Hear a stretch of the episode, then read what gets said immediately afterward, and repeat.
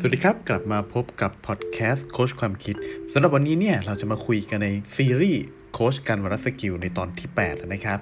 ซึ่งก็จะมาพูดถึงทักษะที่เกี่ยวข้องกับเรื่องของการเปิดใจรับความแตกต่างหรือ Open Mind ครับ คือรากปัญหาของแบบดราม่าในประเทศเนี่ย เราเจอกันได้ยินกันเยอะเลยนะว่าช่วงนี้ ที่ผ่านมาเนี่ยแบบว่ามันมีดราม่าอะไรเยอะแยะมากมายที่แบบคนเห็นต่างกัน แล้วก็มาทุ่มเถียงกันแบบว่านักเลงคีย์บอร์ดก็มาซัดประเด็นนู่นนั่นนี่อะไรเต็มไปหมดเลยอยู่ในโลกของโซเชียลเน็ตเวิร์กแล้วก็เป็นเรื่องเป็นราวในบางครั้งก็เป็นเรื่องใหญ่โตระดับประเทศขึ้นมานะครับถามว่าจริงๆมันเกิดจากอะไร คือรากปัญหาจริงๆ มันเนี่ยส่วนใหญ่มาจากการที่เราไม่ยอมรับในความแตกต่างของกันและกันนี่แหละครับยกตัวอย่างเช่น จากภาพวาดที่เปี่ยมด้วยศรัทธานะมองศาสดาของศาสนาเหมือนฮีโร่ที่มาช่วยปราบปรามมารร้าย สื่อออกมาผ่านภาพวาดที่สวยงาม แล้วก็เปี่ยมด้วยความคิดสร้างสรรค์ กลายมาเป็นคนบ่อนทำลายศาสนา ลบหลู่ศาสนาโดนลุมด่าจากทั้งประเทศในช่วงข้ามคืนทราบไหมครับว่าเรื่องอะไร ใช่นะครับ นั่นก็คือเรื่องของพระพุทธรูปอุลตร้าแมนนั่นเองนี่ไม่ใช่ครั้งแรกของดราม่าแบบนี้ในประเทศไทยถูกไหมครับ ก่อนหน้านี้ก็มีแบบว่าเรื่องแบบชุดโขนทศกัณฐ์พาเที่ยวไทยนะครับ ใน โฆษณาชุดเที่ยวไทยมีเฮซึ่งกลายเป็นแบบวิวาทะปะทะคารมระหว่างคนรุ่นเก่ากับคนรุ่นใหม่ ก็มีทั้งคนที่บอกว่าแบบเฮ้ยทศกัณฐ์ระดับ เป็นเจ้าแห่งยักษ์แห่งกรุงลงกาจะมาแบบว่าแคะขนมคกไปขับรถโกคัตไม่ได้งุ่นกันงี้นะครับ แล้วก็ระดับแบบว่า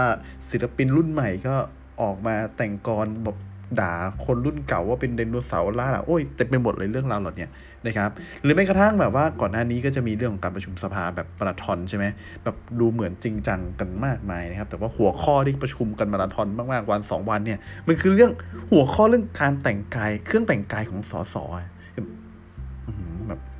ำไมต้องมานั่งเถียงกันด้วยว่าว่าสสต้องแต่งตัวแบบไหนนี่มันเป็นประโยชน์กับประเทศชาติตรงไหนเนี่ยใช่ไหมเราหลายคนผมเชื่อว่าทุกคนก็แบบงงว่าแบบนี่ประเทศชาติเราต้องยอมเสียเงินภาษีกับการประชุมไปกับ เรื่องหัวข้อเรื่องเครื่องแต่งกายแบบ เรายังรู้เลยนะว่าต้องแต่งกายแบบไหนทำไมพวกเขาไม่รู้กัน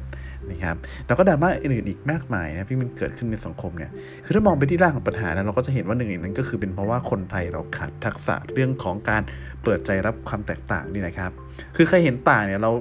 ก็คือผิดเลยอะ่ะใครเห็นต่างเนี่ยเราก็ถือว่าเขาเป็นศัตรูเลยอะเพราะแล้วเราก็มักจะใช้คำพูดว่าเฮ้ยพวกเรานี่แหละคือคนไทยส่วนใหญ่ พวกเราคือคนส่วนใหญ่นะครับ คุณอะคนไทยหรือเปล่าอะไรประมาณนี้ คือเมื่อคนไม่ยอมเปิดใจรับความแตกต่างเนี่ยความแตกต่างจึงกลายเป็นความแตกแยกนะครับ นี่คือสิ่งที่เราต้องการกันในสังคมไทยจริงๆหรอครับ Open Mind เนี่ย คือการเปิดใจรับความแตกต่างเป็นทักษะที่สำคัญมากๆนะโดยเฉพาะในยุคสมัยของการเปลี่ยนแปลงแบบนี้ ไม่ว่าจะเป็นความแตกต่างของวัฒนธรรมเก่ากับใหม่ ความแตกต่างของคนที่ต่างวัยต่างสไตล์ในการทำงาน ความแตกต่างของความเชื่อทางศาสนา ความแตกต่างของจุดยืนทางการเมือง จริง ๆ แล้วความแตกต่างเนี่ยคือความสวยงามนะครับ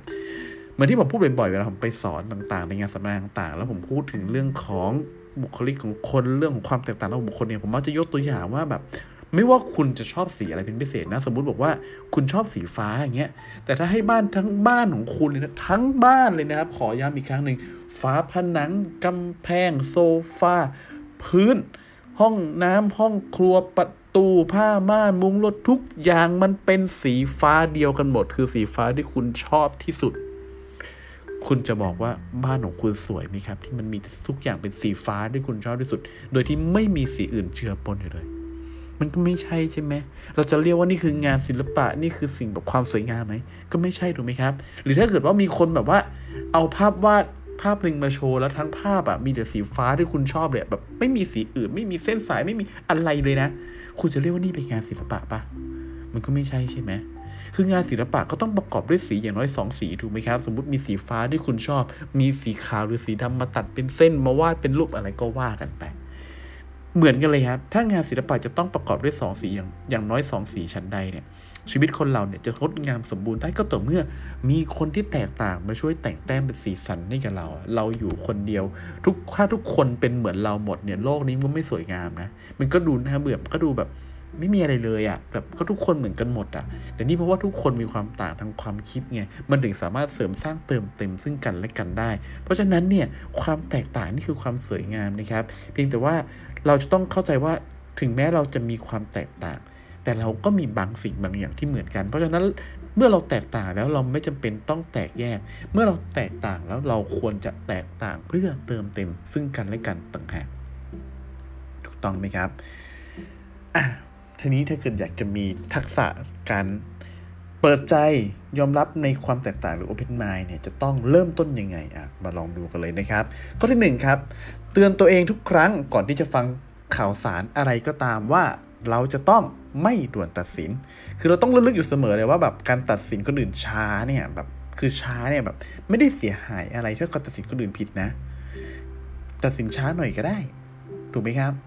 มันไม่ได้เสียหายอะไรเลย คือคือคุณจะรอแบบมีข่าวข่าวหนึ่งเกิดขึ้นมา มีวิวาทะระหว่างสองฝ่ายเกิดขึ้นมา คือคุณไม่จำเป็นต้องรีบออกตัวเข้าข้างฝ่ายใดฝ่ายหนึ่งก็ได้อะคุณรอดูข้อมูล คุณรอฟังหลายๆอย่าง รอแบบจนแบบคุณมั่นใจก่อนก็ได้นะ ก่อนที่คุณจะเลือกที่จะตัดสินใครว่าคนไหนถูกคนไหนผิด อย่าลืมนะครับ ตัดสินคนอื่นช้าเนี่ยไม่ได้เสียหายอะไรเท่ากับตัดสินคนอื่นผิดนะครับ ข้อ 2 ครับ ถ้าเมื่อไหร่ที่รู้สึกไม่เข้าใจว่าทำไมคนอื่นเนี่ยเขาถึงคิดแบบนั้นที่เขาคิดไม่เหมือนคุณเนี่ยทำไมเขาถึงคิดแบบนั้นให้ลองคิดถึงความเป็นไปได้หลาย ๆ ทางดูครับ ตั้งแต่ทางที่แบบลบที่สุดแบบเขาคิดอย่างนี้ เพราะว่าเขาไม่อย่างงุ้นอย่างนี้ไปจนถึงทางที่แบบบวกที่สุดเลยแบบพยายามหาข้อแก้ตัวพยายามมาคำอธิบายที่จะทำให้เรารู้สึกดีคนนี้ได้มากที่สุดนะครับ อย่างเช่นแบบว่าเนี่ยตอนเราเห็นรูปพระพุทธรูปต้นแม่ใช่ปะความเป็นไปได้ก็มีตั้งแต่แบบตั้งใจล้อเลียนลบหลู่ศาสนาเลยถูกไหมแต่ว่า หรือแบบกลางๆหน่อยก็แบบไม่ได้ตั้งใจ แต่แบบรู้เท่าไม่ถึงการก็คือแบบก็อยากวาดเฉยๆอะไม่ได้ตั้งใจลบหลู่หรอกแต่ก็แบบรู้เท่าไม่ถึงการหรือแบบไม่รู้จักกาลเทศะเองอะไรประมาณเนี้ยจนถึงแบบตั้งใจดีมันดีสุดก็คือแบบเขาตั้งใจดีนะแล้วเขาทำออกมาโดยเจตนา ซึ่งเจ้าตัวเขาบอกเราว่าสิ่งที่เขาทำเนี่ยมันมาจากความตั้งใจดีแล้วทำมาโดยเจตนานะตั้งใจทำแบบสื่อสะท้อนภาพว่าศาสดาคือซูเปอร์ฮีโร่ในความคิดของเขาประมาณนั้นนะครับ ข้อ 3 ครับ เมื่อเรายังไม่รู้แน่ชัดนะครับ ผมแนะนำให้เลือกเชื่อในส่วนดีของคนอื่นไว้ก่อนครับ นั่นก็แปลว่าเนี่ยเมื่อกี้เรามีบอกว่าเรามีแบบเลือกในทางแย่ที่สุดใช่ไหมคิด คิดถึงเขาในทางที่แย่ที่สุด คิดถึงเขาในทางที่แบบไม่ได้แย่ไม่ได้ดี คือกลางๆเนี่ยกับคิดถึงเขาในแง่ที่แบบดีที่สุดที่เป็นไปได้เนี่ย ถ้าเรายังไม่รู้ข้อมูลยังไม่เพียงพอจะจะตัดสินใจว่า เอ๊ะเขาจะเป็นยังไงเนี่ย ให้เราเลือกเชื่อในส่วนดีของคนอื่นไปก่อนครับ นั่นแปลว่าเราควรเลือกเชื่อว่าเขาตั้งใจดีและทำออกมาโดยเจตนานะครับหรืออย่างน้อยก็แบบว่าเชื่อว่าเขารู้ไม่รู้เท่าไม่ถึงการอะไรประมาณนี้นะคือแบบเหตุผลง่ายๆ ที่เราควรเลือกเชื่อในส่วนดีของคนอื่นก่อนก็เพราะว่าอะไรครับ เพราะว่าถ้าเป็นเราถ้าเป็นเราเป็นคนที่ตกอยู่ในสถานการณ์ที่ถูกกระแสสังคมกำลังดราม่าใส่เนี่ย เราก็คงอยากให้คนอื่นเชื่อในส่วนดีของเราก่อนเช่นกันถูกไหมครับ ในเมื่อถ้าเป็นเราเรายังอยากได้สิ่งนั้นเลย แล้วทำไมเราถึงจะไม่เป็นคนที่ให้สิ่งนั้นออกไปกับคนอื่นก่อนล่ะครับ ข้อ4ครับ ถ้าคุณมีจุดยืนที่ชัดเจน และคุณรู้ตัวว่าคุณมีการปะทะกับคนอื่นที่มีจุดยืนต่างกับคุณอยู่เป็นประจำเนี่ยครับให้คุณลองวางคติของคุณลง วางอคติของคุณลง แล้วเปิดใจรับฟังข้อมูลจากคนที่อยู่ฝั่งตรงข้ามกับคุณบ้าง คือนี่ไม่ได้แปลว่าคุณต้องยอมเปลี่ยนจุดยืนนะ แต่ว่าคุณลองมองให้รอบด้านมากขึ้น ในสถานการณ์สถานการณ์เด็กนะครับ อย่าลืมนิทานเรื่องตาบอดคำช้างครับ ถ้าใครไม่เคยได้ยินผมเล่าให้ฟังแบบสั้นๆนะครับ ก็คือ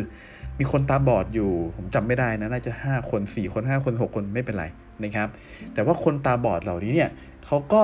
เจอช้างทุกคนก็รู้ว่าเนี่ยสิ่งที่อยู่ตรงหน้าเขาคือช้างแต่เขาก็ไม่เคยเห็นช้างเขาตาบอดถูกไหมเขาก็เลยพยายามที่จะช่วยกันอธิบายว่าจริงแล้วช้างเป็นยังไง คนที่หนึ่งก็ไปจับเอาตรงส่วนขาก็จะบอกโอ้ยช้างเนี่ยแบบว่าเหมือนต้นไม้ใหญ่ ๆ เลยแข็งเป๊กเลยแบบโหแล้วอบโอบแทบไม่มิดเลยอะแล้วก็ใหญ่มากแข็งแรงมากนะครับในขณะที่อีกคนหนึ่งก็ไปจับตรงแบบว่า ตรงงาช้างก็บอกโอ้ยช้างนี่แบบแข็งแข็งเรียวๆแบบคมๆแบบโอ้โหแบบนี่นะแข็งมากเลยนะ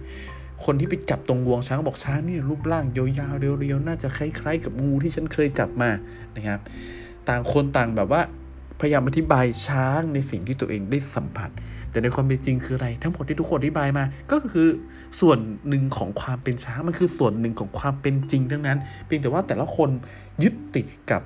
สิ่งที่ตัวเองสัมผัสอยู่ตรงหน้า จากประสบการณ์ของตัวเองจากมุมมองของตัวเอง เลยทำให้ เลือกที่จะไม่ฟังคนอื่นและเกิดการทุ่มเถียงเกิดการทะเลาะโต้แย้งซึ่งกันและกันนั่นเองครับ คือจะมั่นใจทำไมครับว่าตัวเองถูกในเมื่อจริง ๆ แล้วอะมันแทบจะเป็นไปไม่ได้นะที่คุณจะรู้ความจริงแบบครบทุกด้านส่วนใหญ่นะแทบทุกเรื่องในสังคมแทบทุกเรื่องบนโลกใบนี้เนี่ยเราได้สัมผัสความจริงแค่ส่วนเดียวแค่นั้นเองแล้วคุณจะรีบมั่นใจไปทำไมว่าคุณน่ะ ถูกทุกเรื่องคุณถูกทุกอย่างถูกแบบร้อยเปอร์เซ็นต์ลองฟังในมุมที่แตกต่างกันดูบ้าง เพื่อคุณจะได้ข้อมูลเพิ่มเติมขึ้นจะได้เข้าใจอะไรเพิ่มเติมมากขึ้นนะครับ